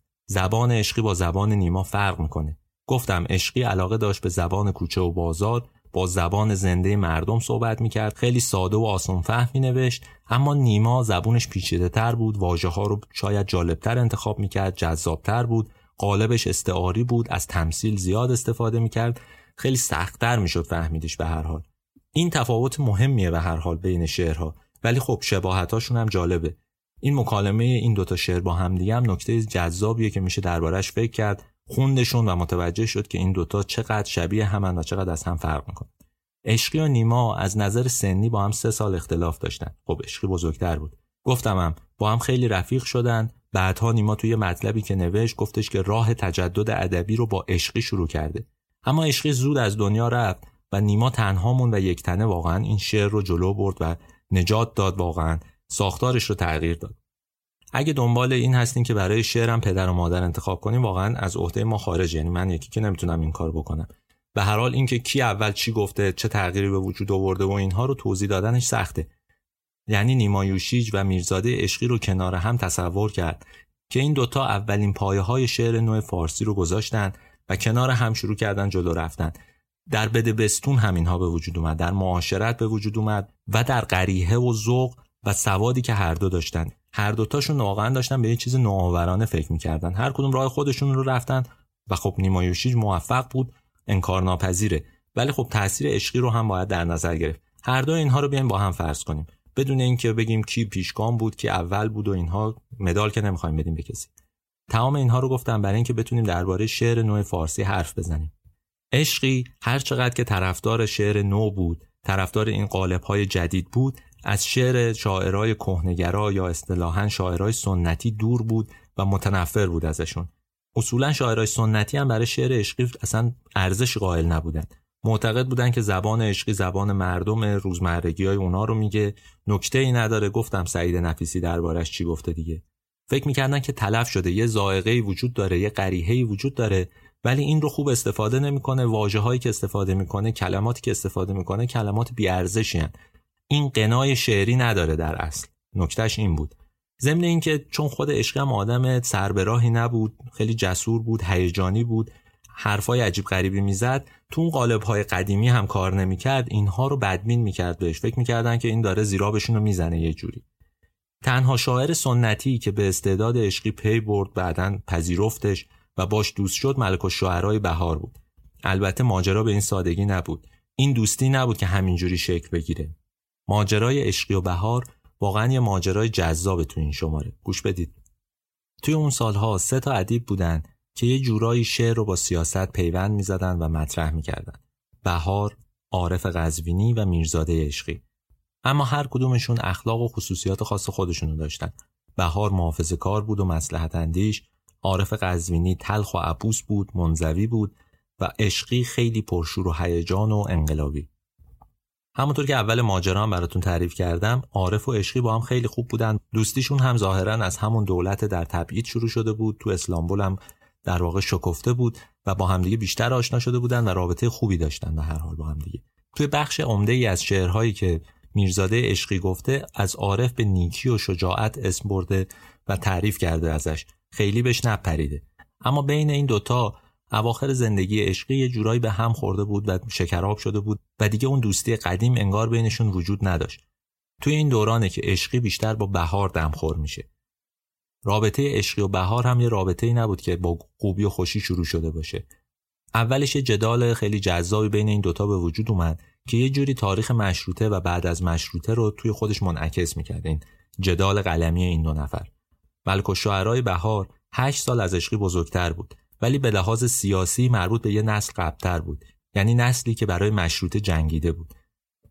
عشقی گفتم جزو کسایی بود که معتقد بود کسانی که در صدر انقلاب مشروطه بودن دیگه باید برن کنار، کار رو بسپارن به جوان‌ها. همین رو هم توی اشعارش منعکس می‌کرد. یه جوری حجم می‌کرد. به خصوص اون اوایل ملکالشعرای بهار رو خیلی میزد. چند تا از شعراشو میخونم، گوش بدید. یه شعری داره به اسم ماستمالی. یه بخشی از اون اینجوریه: من از سفیدی عمامه ملک دانم، که بی کلاه سرش ماند و ماستمالی شد. عمامه ملک هم منظور به ملکالشعرای بهار، چون ظاهرا تو جوونیش عمامه میبسته آقای ملکالشعرای بهار. توی همون مستزاد معروف مجلس چهارم هم به بهار یه تیکه میندازه، میگه: میخواست ملک خود برساند به وزارت، با زور سفارت، افسوس که عمامه برایش سر خر بود، دیدی چه خبر بود. یه اشاره دوباره به بهار داره. اینا در حد مطلق و کنایه و طعنه و اینا بود. ماجرا خیلی از این بزرگتر و عجیبتره. این جدال قلمی توی اسفند سال هزار و سیصد و یک اتفاق افتاد. میرزاده عشقی تو روزنامه قرن بیستم یه مقاله نوشت با همون مضمون همیشگیش که مبارزای زمان انقلاب مشروطه حالا بعد از چند سال از کار افتادن، دنبال مالندوزی هن، محافظه کارن، ملاحظه کار شدن و کم کم باید برن کنار. کم کم چی؟ اصلا باید به سرعت برن کنار و کار رو بسپارن به جوونا. توی همین مقاله اشاره ای هم به سرمقاله های روزنامه نوبهار کرد که آقای ملکالشعرای بهار منتشر میکرد. توی اون نوشته بود که سرمقاله های روزنامه نوبهار آقای ملکالشعرا در ده سال قبل اغلب ندای انقلاب و دعوت به شورش بود. باید یقین داشت که نویسنده نوبهار در آن ایام واقعا انقلابی و پاک بود، ولی چون پنج شش سال متمادی داخل مبارزه با طایفه مستبد و مرتجع بودند، خودشان هم مرتجع شدند. این جمله ها برخورنده بود، واقعا به آقای بهار برخورد و تو روزنامه نوبهار اومد جوابش رو داد. تیت زد که نسل انقلابی، نسل هوچی، و نوشت که نسل جدید که مدعی انقلابیگری شده موقع به توپ بستن مجلس یا تازه متولد شده بود یا طفل بود. بعد درباره وضعیت رشد نسل جدید نوشت که این عین عباراته: این نوجوان که ما شرح حال او را می نویسیم در چنین محیطی تربیت شده و از همان کودکی سیگار کشیدن و عرق خوردن و فحش دادن و روزنامه خواندن و شعر مهمل گفتن شروع نمود. با اینکه بهار توی مطلبش از عشقی اسم نبرده بود، این توصیف‌ها برای میرزاده عشقی سنگین بود و بهش برخورد. عصبانیش کرد و تو شماره بعدی روزنامه قرن بیستم نوشت: تمام ایراد عناصر کهنه بر ما این است که آن وقتی که ما در مجلس هدف گلوله قزاق‌های محمد علی شاه بودیم، شما کجا بودید؟ نمیدانم گناه ما چیست که آن وقت بچه بودیم و طبیعت میخواست ما را در مدرسه برای انقلاب آینده این سرزمین بپروراند. عشقی بدون اینکه به بهار اشاره بکنه نوشته بود که چرا به ما فحش میدهید؟ چرا به ما بد میگویید؟ آن زبانهای زهرآلود چیست که از دهانها بیرون آمده؟ به ما سیفلیسی کوفتی عرقخور سیگارکش میگویید؟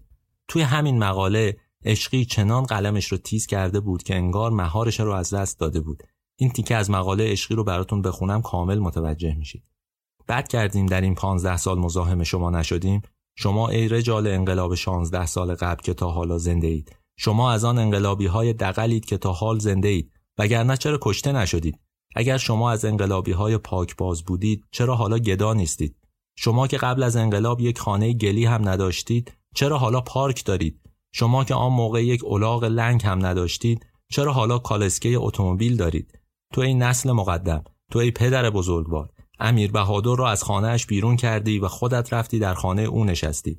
تمام مال املاک او را صاحب گردیده و در کالسکه او سوار شدی. انقلاب برای این بود که امیر بهادر از بین برود. تو خود امروز بدتر از امیر بهادر شدی. چقدر این وضعیتی که عشقی میگه واقعا برای ما آشناست. انگار این جمله ها رو همین دیروز پیروز گفتن. بگذریم. میرزاده عشقی تو همین مقاله دوباره برمیگرده به راه حل همیشگیش، همون راه حل عید خون. ما باید به این دسته که انگل سعادت جامعه و سنگ راه ترقی مملکت شده‌اند از امروز با آن چشم نگاه کنیم که دیروز اینها به امیر بهادر نگاه می‌کردند. باید ما پنجه در خون آنها رنگین کنیم و هفت تیر به روی آنها بکشیم. چاره دیگری نداریم، همین طوری که آنها با دیگران کردند. عشقی رسما راه حل رو کشتار همین آدما میدونه. فکر می‌کنین عکس‌العمل بهار به این مقاله عشقی چی بود؟ مثلا واکنش تندی نشون داد؟ نه دیگه، گفتم آقای بهار آدم محافظه‌کاری بود. به جای اینکه حالا یه مقاله تندتری بنویسه، یه عکس‌العمل عجیب‌تر نشون داد. اومد و یه نامه نوشت به روزنامه قرن بیستم و کلیات نقد عشقی رو تایید کرد. اما گفتش که عشقی نباید کنایه‌های سیگار کشیدن و عرقخور رو به خودش نسبت بده و به خودش بگیره. باید مسائل شخصی رو جدا کنه و استعدادش رو صرف مسائل درجه دو نکنه. عشقم بعد از اینکه این نامه رو گرفت، یه جورایی انگار آتیشش فروکش کرد. وقتی همین که این نامه رو چاپ کرد تو قرن بیستم، زیر نامه همون اندازه ملایم به بهار جواب داد و گفت وقتی برای فرزندان انقلاب خطابه می نویسد، غرضش جوانهای فاضل و صالح است، نه آنهایی که بهار شهر داده. به خودش ارجاع داد، گفتش که من اینها رو خطاب به آدمای دیگه می نویسم که شر بهار رو کم کنه. اینجوری بود که تو اسفند هزار و سیصد و یک جدال بهار و عشقی ختم به خیر شد و تو زمستون سال بعد بود که این جدال به یه دوستی عمیق منجر شد. اگه بهار و عشقی زودتر به هم نزدیک می شدن، چه بسا پختگی بهار میتونست قلم و شعر عشقی رو سنجیده‌تر و عمیق‌تر کنه. این از اون اگرهاست، واقعا از اون اماها. من خودم از شعرهای میرزاده عشقی بعدم نمیاد، نمیدونم اگه بهار میومد چی کارش میکرد. ولی واقعیتش اینه که اگر خودتون رو جای منتقدای ادبی بذارید، فکر میکنید که شاید ملکالشعرای بهار میتونست اون شعر رو غنی‌تر بکنه. قصه این دوستی البته یک دوستی خوشیوم نبود، باعث یک تراژدی تمام عیار شد.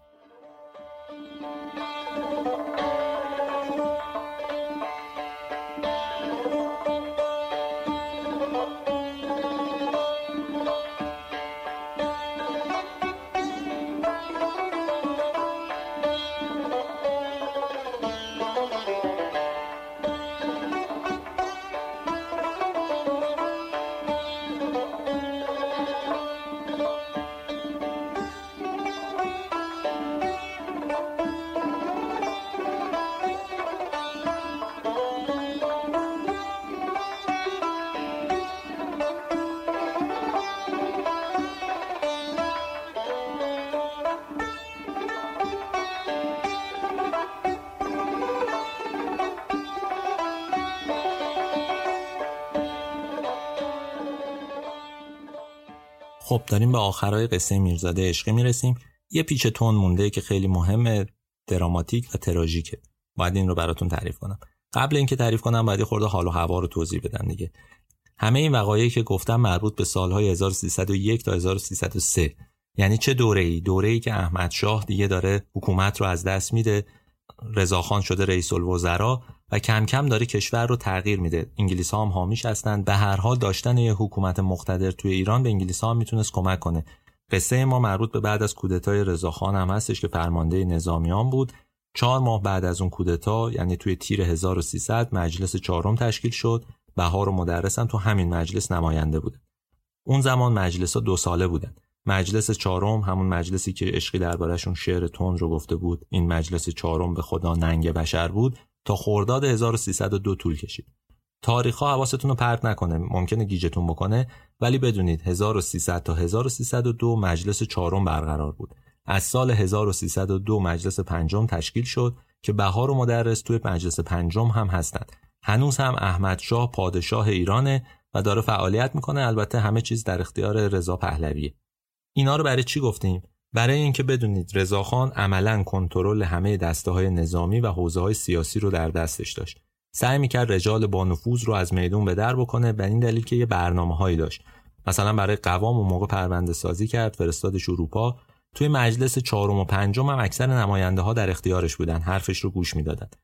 این بخشی که میگم تکراریه، بخشی از تاریخ معاصر ماست. میدونید دیگه، رضاخان اول تو دولت وزیر جنگ بود، بعد تصمیم گرفت رئیس الوزراء بشه. آبان هزار و سیصد و دو بود که احمدشاه مجبور شد رضاخان رو نخست وزیر بکنه، بعد خودش از ایران رفت. توی همین دورانه که یه زمزمه‌ای توی فضای سیاسی پیچید، این که قرار ایران از پادشاهی مشروطه تبدیل بشه به جمهوری. مجلس پنجم که داشت کارش رو شروع می‌کرد، عملاً شده بود عرصه نبرد بین اکثریت جمهوری‌خواه و اقلیت مخالف جمهوری. توی مجلس چهارده نفر اقلیت بودن که مخالف جمهوری بودن، که میدونید مدرس بود، بهار بود، حائری‌زاده بود، آدم‌های شبیه اینا. مخالفای جمهوری کیا بودن؟ روحانیون سنتی بودن، چون معتقد بودن که نظام جمهوری، سیستم جمهوری در اصل مانعی برای گسترش دین. از اون طرف متجددینی هم بودن که میگفتن جمهوری یه ابزاریه برای اینکه رضاخان یه نوع استبداد سیاسی درست بکنه. اگه بخوایم موضوع رو توضیح بدیم، باید اینجوری ببینیم که مخالفات دو دسته میشدن. یه گروه سنتی‌ها بودن که میگفتن جمهوری باعث میشه که دین ضربه بخوره، آسیب ببینه، چون به هر حال پادشاه مشروطه حامی دینه. از یه طرف متجددینی بودن که از رضاخان میترسیدن و معتقد بودن که رضاخان با روحیه نظامی که داره و تمامیت خواهی که درونش هست، ممکنه که کل کشور رو در دست بگیره و یه استبدادی به وجود بیاره. این دوتا البته در اقلیت بودن، چون خود سیستم جمهوری چیز جذابی بود برای مردم. حالا این وسط نقش آدمی مثل میرزاده عشقی چی بود؟ میرزاده عشقی طرف مخالفای جمهوری قرار گرفته بود. خودش هم یه مقاله زده بود با عنوان جمهوری قلابی و به کنایه نوشته بود که چیزی که خیلی مضحک به نظر میرسد این است که گوسفندچران‌های سقز جمهوری طلب شدند و این گوینده با یک فکل و کراوات ضد جمهوری هستند. تبلیغات جمهوری خواهی تو زمستون هزار و سیصد و دو خیلی اوج گرفت. خیلی از شخصیت‌های مترقی و مطبوعات و رجال طرفدار جمهوری شروع کرده بودند دربارش حرف زدن و حمایت خودشون رو نشون میدادند. فکر جمهوری هم از بالا تزریق شده بود به جامعه.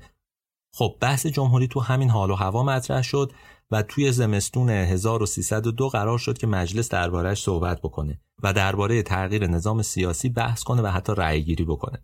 این میشه که میشه شروع مجلس پنجم. مخالفا چیکار کردن؟ مدرس و بقیه نماینده‌ها شروع کردن به انقلاب آوردن و مخالفت کردن با اعتبارنامه نماینده‌هایی که از حوزه‌های مختلف میومدن توی مجلس.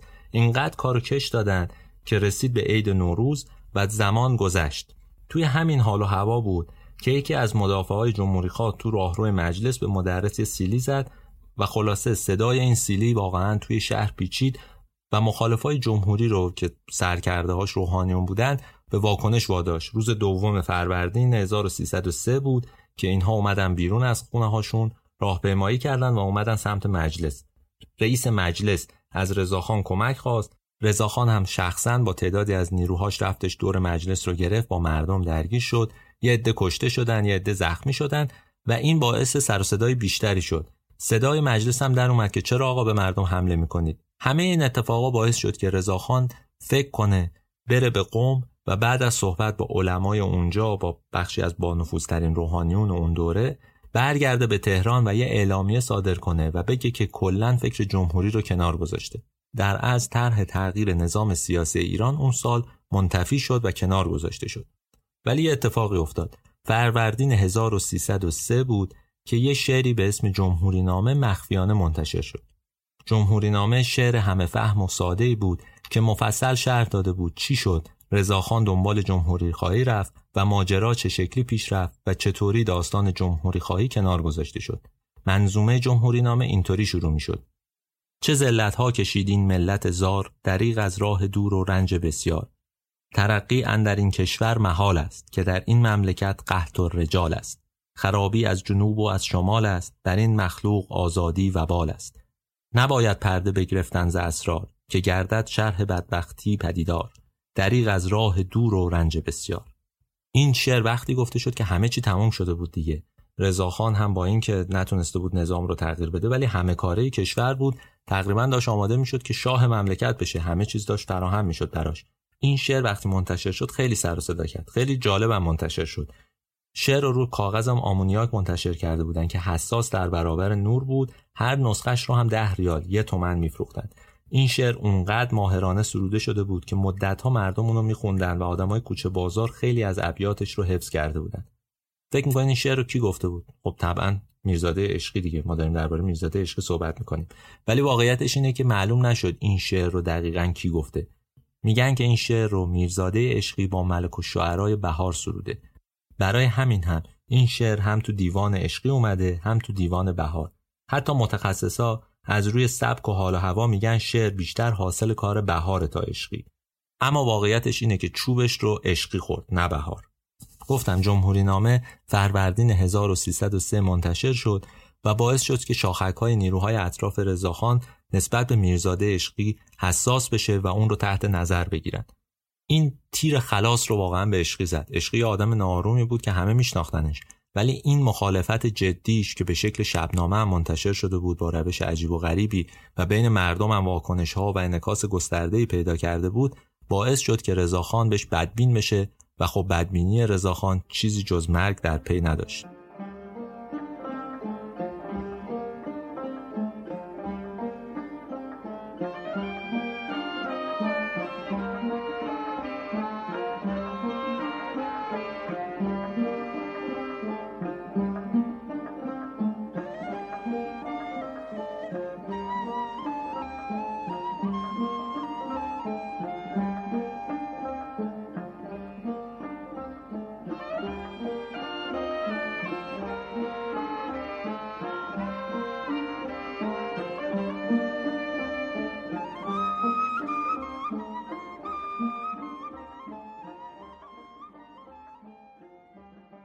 خب دیگه داریم به آخر ماجرا واقعا نزدیک میشیم. توی همون موقع است که آقای عشقی تصمیم میگیره سردبیری روزنامه قرن بیستم رو به یه آدم دیگه بسپاره. خودش توی یادداشتی که تو شماره آخر روزنامه چاپ شده نوشته که میخواد از عرصه سیاست کناره بگیره، مدیریت داخلی روزنامه رو هم بسپاره به کسی به اسم حبیبالله قدیری. این آقای حبیبالله قدیری واقعا یکی از اون اشخاص مجهول تاریخه. هیچ وقت معلوم نشد که این آقا کیه، چیکاره است، کجا رفت اصلا، قبلش چی بود، بعدش چی بود. شاید اصلا یه اسم مستعار بود، واقعا معلوم نیست. شماره آخر روزنامه قرن بیستم هفت تیر هزار و سیصد و سه منتشر شد. هیچ شباهتی هم به شماره‌های قبلی نداشت، چه از نظر قطع روزنامه چه از نظر محتوا. اومده بودن به شیوه روزنامه‌های اون موقع صفت هفتگی و فکاهی رو بهش اضافه کرده بودن که اصلا متناسب نبود با خود روزنامه قرن بیستم. قرن بیستم روزنامه جدی بود، اصلا بخش فکاهی و اینا معلوم نیست برای چی اومده بود توش. قیمت و آدرس روزنامه هم عوض شده بود. اما اون چیزی که باعث تعجب همه شد نوشته های خود روزنامه بود.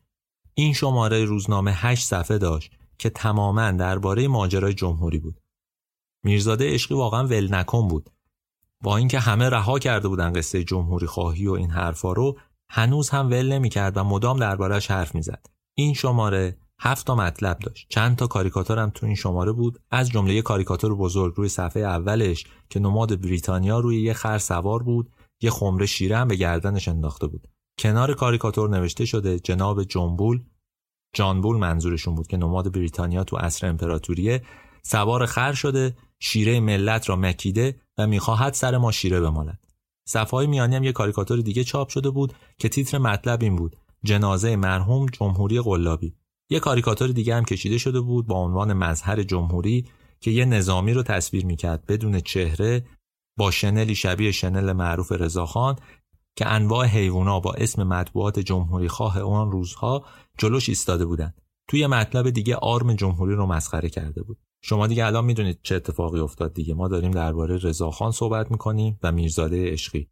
رضا پهلوی کینه به دل گرفته بود، این هم یه بهانه‌ای به دستش داد تا آخرین ضربه رو بهش بزنه. میرز... میرزاده عشقی خودش هم متوجه شد چیکار کرده.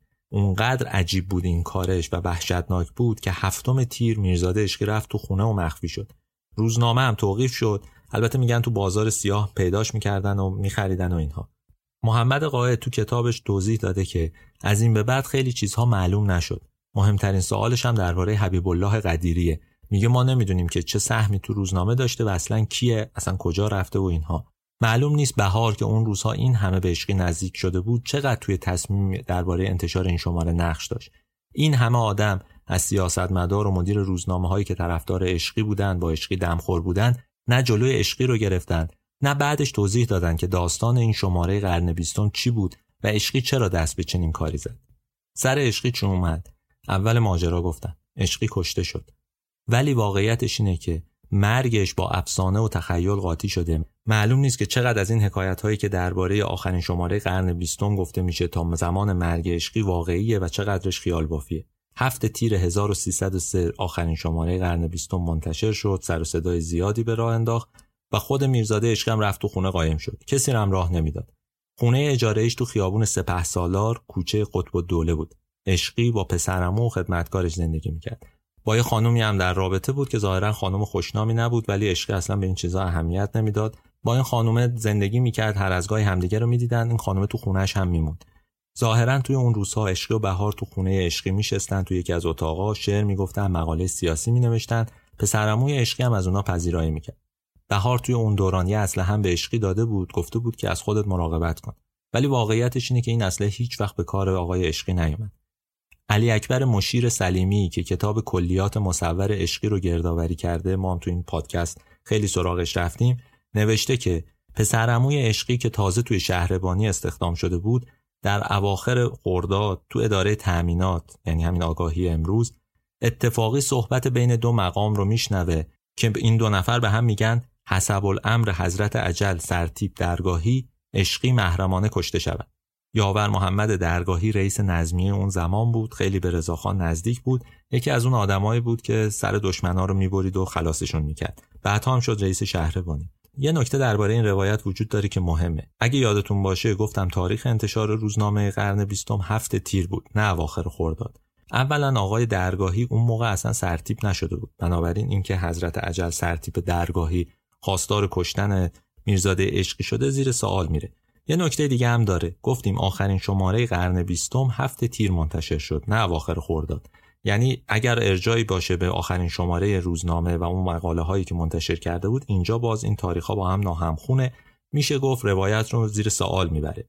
ولی اینها چیزی از مکافات و دردسر ماجرا کم نمیکنه. این آقای مشیر سلیمی توی کتابش تعریف کرده که پسرعموش بعد از شنیدن این خبر به خونه میاد، میبینه که عشقی داره یه خوابی رو تعریف میکنه. میگه که دیشب خواب دیدم که سقف ریخته و زیر آوار دفن شدم. این از اون حکایتایی که مردم بعد از مرگ‌های دلخراش البته تعریف میکنن. معمولا آدما خواب مرگشون رو میبینن ظاهرا تو ایران. از این حکایتا بگذریم. واقعا اصل قصه اینه که یه شب پسرعموی آقای عشقی وقتی به خونه میاد، میبینه که دو نفر دم در ایستادن میخوان بیان تو. اون پسرعمو اون دو نفر رو دست به سر میکنه، بعد از خدمتکار میپرسه، میگه این دو نفر چیکاره بودن؟ میگه اینا از حوالی ظهر اینجا دارن پرسه میزنن، از عصر اینجا بودن. این دو نفر فردا شب هم دیده میشن. این بار میان یه پاکت نامه دارن، میگن که ما یه عریضه نوشتیم، میخوایم تو روزنامهش چاپ بشه، فردا هم میخوایم بریم جوابشو بگیریم، اگه میشه شما اینو برسونید به دست آقای عشقی. صبح روز بعد پسرعمو میره بیرون، عشقی هم خدمتکارش رو میفرسته تا خرید کنه برای ناهار. دوست دخترش رو هم از خونه روانه میکنه، تنها تو خونه میمونه. ظاهرا اون روز منتظر ملکالشعرای بهار هم بود، میخواست ناهار رو با اون بخوره. عشقی اون موقع توی خونه است. ساعت هشت صبح که داشت لب حوض صورتش رو میشست، سه نفر از در باز حیاط داخل خونه میشن. میگن که برای گرفتن همون جواب عریضه اومد.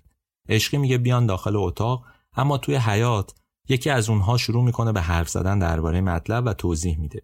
بعد یه نفر از اونها میره پشت وای میسته، اسلحه‌اش رو میکشه و شلیک میکنه. بعد از این شلیک هر سه فرار میکنن و از خونه میزنن بیرون. عشقی تو اون لحظه نمیمیره، اما خیلی بد زخمی میشه و با همون زخم خودش رو به خیابون میرسونه، شروع میکنه به سر و صدا کردن و بعد توی جوی آب وسط کوچه میفته. یکی از این سه نفر رو نوکر مخبرالدوله که همون حوالی بوده میگیره. مردم هم به داد عشقی میرسن، عشقی رو برمیدارن بیمارستان نظمیه. تو تمام این مدت آقای عشقی التماس میکرد که نبرنش بیمارستان نظمیه، چون مطمئن بود که اونجا میمیره. اما انگار هیچکس به حرفش گوش نمیده. آقای عشقی رو میبرن بیمارستان نظمیه، زارب رو هم میارن جلوش. عشقی هم تایید میکنه که این آقا یکی از اون سه نفریه که حمله کرده بهش. اون موقع آقای بهار کجا بود؟ رفته بود مجلس. تلفنی بهش خبر میدن که عشقی رو زدن. اون راه میفته، میرسونه خودش رو بیمارستان نظمیه، میبینه که عشقی تو حال بدیه، داره تقریبا میمیره. واقعا در حالت استحضار بوده دیگه. تیر خورده بود زیر قلبش. عشقی تا بهار رو میبینه میگه زودتر منو از اینجا بیرون ببر، اینا میخوان منو بکشن. ظاهرا دکتر نظمیه میاد، نگاش میکنه، معاینش میکنه، ولی هیچ کاری براش انجام نمیده. واقعیتش اینه که همه چیز دست به دست هم داد تا عشقی همونجا روی تخت بیمارستان با یه تیری که زیر قلبش خورده بود تلف بشه. اینجوریه که عشقی از دست میره. فاصله تیر خوردن تا مرگش چهار ساعت طول میکشه و هیچ کس به دادش نمیرسه. آدم بعد از شنیدن اینا واقعا باید سیگار بکشه، چای بخوره، هیچ راه حلی نداره. عشقی صبح پنجشنبه دوازده تیر هزار و سیصد و سه ترور شد و حدود ظهر بود که از این دنیا رفت. تا غروب اون روز مدیرای مطبوعات و اهل فرهنگ و سیاست کم کم اومدن، جنازه‌اش رو برداشتن و بردن مسجد سپهسالار. صبح جمعه جمعیت عظیمی برای تشییع جنازه‌اش رفت جلوی مسجد. روزنامه‌ها بعداً نوشتن که حدود سی هزار نفر جنازه رو تشییع کردند و این جنازه از خیابون‌های شاه‌آباد و لاله‌زار و ناصریه حرکت کرد تا برسه به جنوب بازار و از اونجا با کالسکه مخصوص به ابن باوری بره. تشییع جنازه عشقی یکی از پرجمعیت‌ترین تشییع جنازه‌های اون سال‌های تهران بود. میگن مدرس با اینکه با عشقی مشکل داشت، یه بیانیه کوتاه نوشت و از مردم خواست تو تشییع جنازه این آدم شرکت کنه. میرزاده عشقی اولین قربانی دستگاه رضاخان بود. یعنی قبل از اینکه شاه بشه اون کشته شد. عشقی فقط یه روزنامه داشت که چندان هم تاثیرگذار نبود. خودش هم نه وارد مبارزه مسلحانه شد، نه حزب و دسته راه انداخت. عشقی فقط شعر داشت و مقاله می‌نوشت. واقعیتش اینه که اگه بخوایم صفتی بهش بدیم باید بگیم که شهید راه اظهار عقیده و آزادی شد. عشقی آدم شجاع و جسوری بود و به شدت ساده. همین هم بین مردم محبوبش کرد. مرگ تراژیک و عاقبت غم‌انگیزش باعث شد که بین مردم محبوب‌تر و دوست داشتنی‌تر بشه. همین هم باعث شد که درباره زارباش افسانه سرایی بشه. گفتن که یکی از اونها دیوونه شد، سر به بیابون گذاشت. یکی دیگه شون بعد بیست و پنج سال وقتی مست بوده دیوار یه خرابه روش ریخت و مرد. درباره نفر سوم هم یه جورای دیگه افسانه سرایی کرد. اتفاقایی که شاهد و مدرکی دربارش نیست و فقط دوستدارای عشقی تو این سالا مدام تکرارش کردن. واقعیتش اینه که روزنامه قرن بیستم آقای عشقی اولین و آخرین رسانه‌ای بود که علیه رضاخان تو زمان حکومتش چیزی نوشت. یعنی وقتی رئیس الوزراء بود و وقتی شاه شد هیچ روزنامه‌ای نبود که علیهش چیزی بنویسه. عشقی تو سی و دو سالگی از دست رفت. یادش هم تو خاطره ها مونده، تو تاریخ مونده. همه از صداقت و جسارتش حرف میزنن، اما خونش انگار اون ثمری رو که باید نداد. نمیدونم، شاید طول میکشه تا خون این آدم‌ها به ثمر بشینه. شاهرخ مسکوب تو کتاب داستان ادبیات و سرگذشت اجتماع درباره منظومه ایدئال مرد دهقانی یه مطلبی نوشته که در مورد تمام کارها و آثار عشقی صدق میکنه. مسکوب میگه ایدئال عشقی نه انقلاب بلکه شورش کور و بی‌امان دهقانی است به ضد فساد اخلاقی شهر و شهریان. عشقی میپنداشت که قیام و شورش به ضد دولت ظالم، مالکان، حاکمان و اربابان استعمارگر آنان مایه رهایی زحمتکشان آزادی ملت است و میتواند در اندک زمانی از کشور ویران و آشوب زده بهشت برین بسازد. عشق آتشین و بیتاب شاعر به کشور و مردم چنان شتاب زده و سراسیمه است که برای رهایی از پریشانی و فساد هرج و مرجی بدتر، یعنی خونریزی بی حساب و دیوانوار را پیش پای هموطنانش می‌نهند، تا آنجا که ریختن خون به خودی خود به صورت آرمان و آرزوی ستمدیدگان و از همه ستمدیده‌تر زنان درآید. این چیزیه که شاهرخ مسکوب دربارش گفته. میتونیم باش مخالف باشیم، ولی نکته دقیقیه درباره عشقی. این حقیقته که تاریخ مدام تکرار میشه و دوره حلقه باطل انگار میچرخه. عشقی روزنامه‌نگار شهید راه آزادی خودش هم از قبل میدونست که به مرگ طبیعی از دنیا نمیره. یه شعر معروف داره تو منظومه عشق وطن که رو سنگ قبرش هم تو ابن باوری حک شده. اینجوری نوشته: من آن نیم به مرگ طبیعی شوم هلاک، وین کاسه خون به بستر راحت هدر کنم. ملکالشعرای بهار هم در وصفش سروده که وحک عشقی در صباح زندگی از خدنگ دشمن شبرو بمرد. پرتوی بود از فروغ آرزو، آن فروغ افسرد آن پرتو بمرد. شاعری نو بود و شعرش نیز نو، شاعر نو رفت و شعر نو بمرد.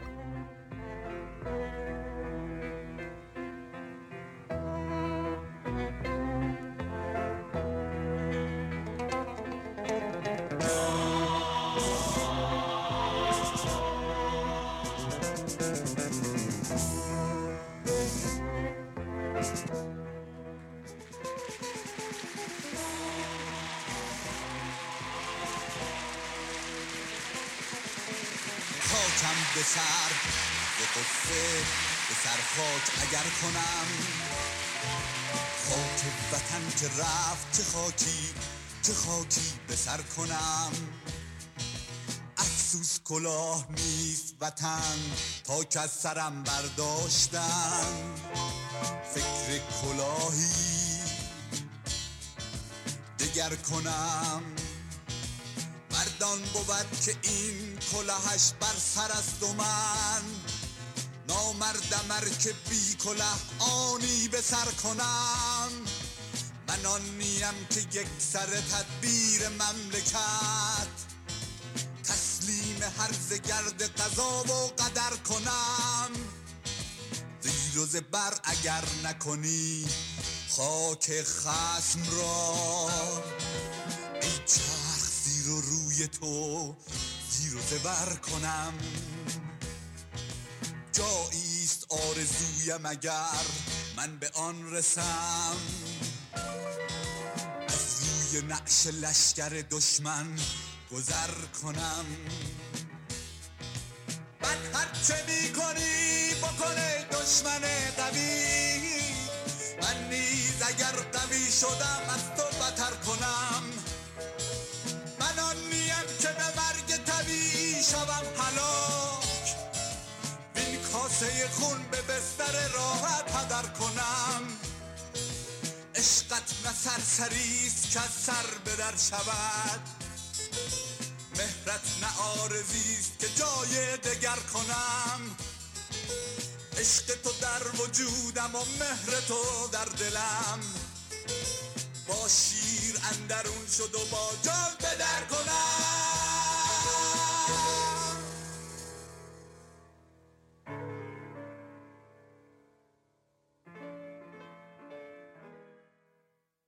این هفدهمین شماره پادکست رادیو تراژدی بود که من کریم نیکو نظر اون رو اجرا کردم.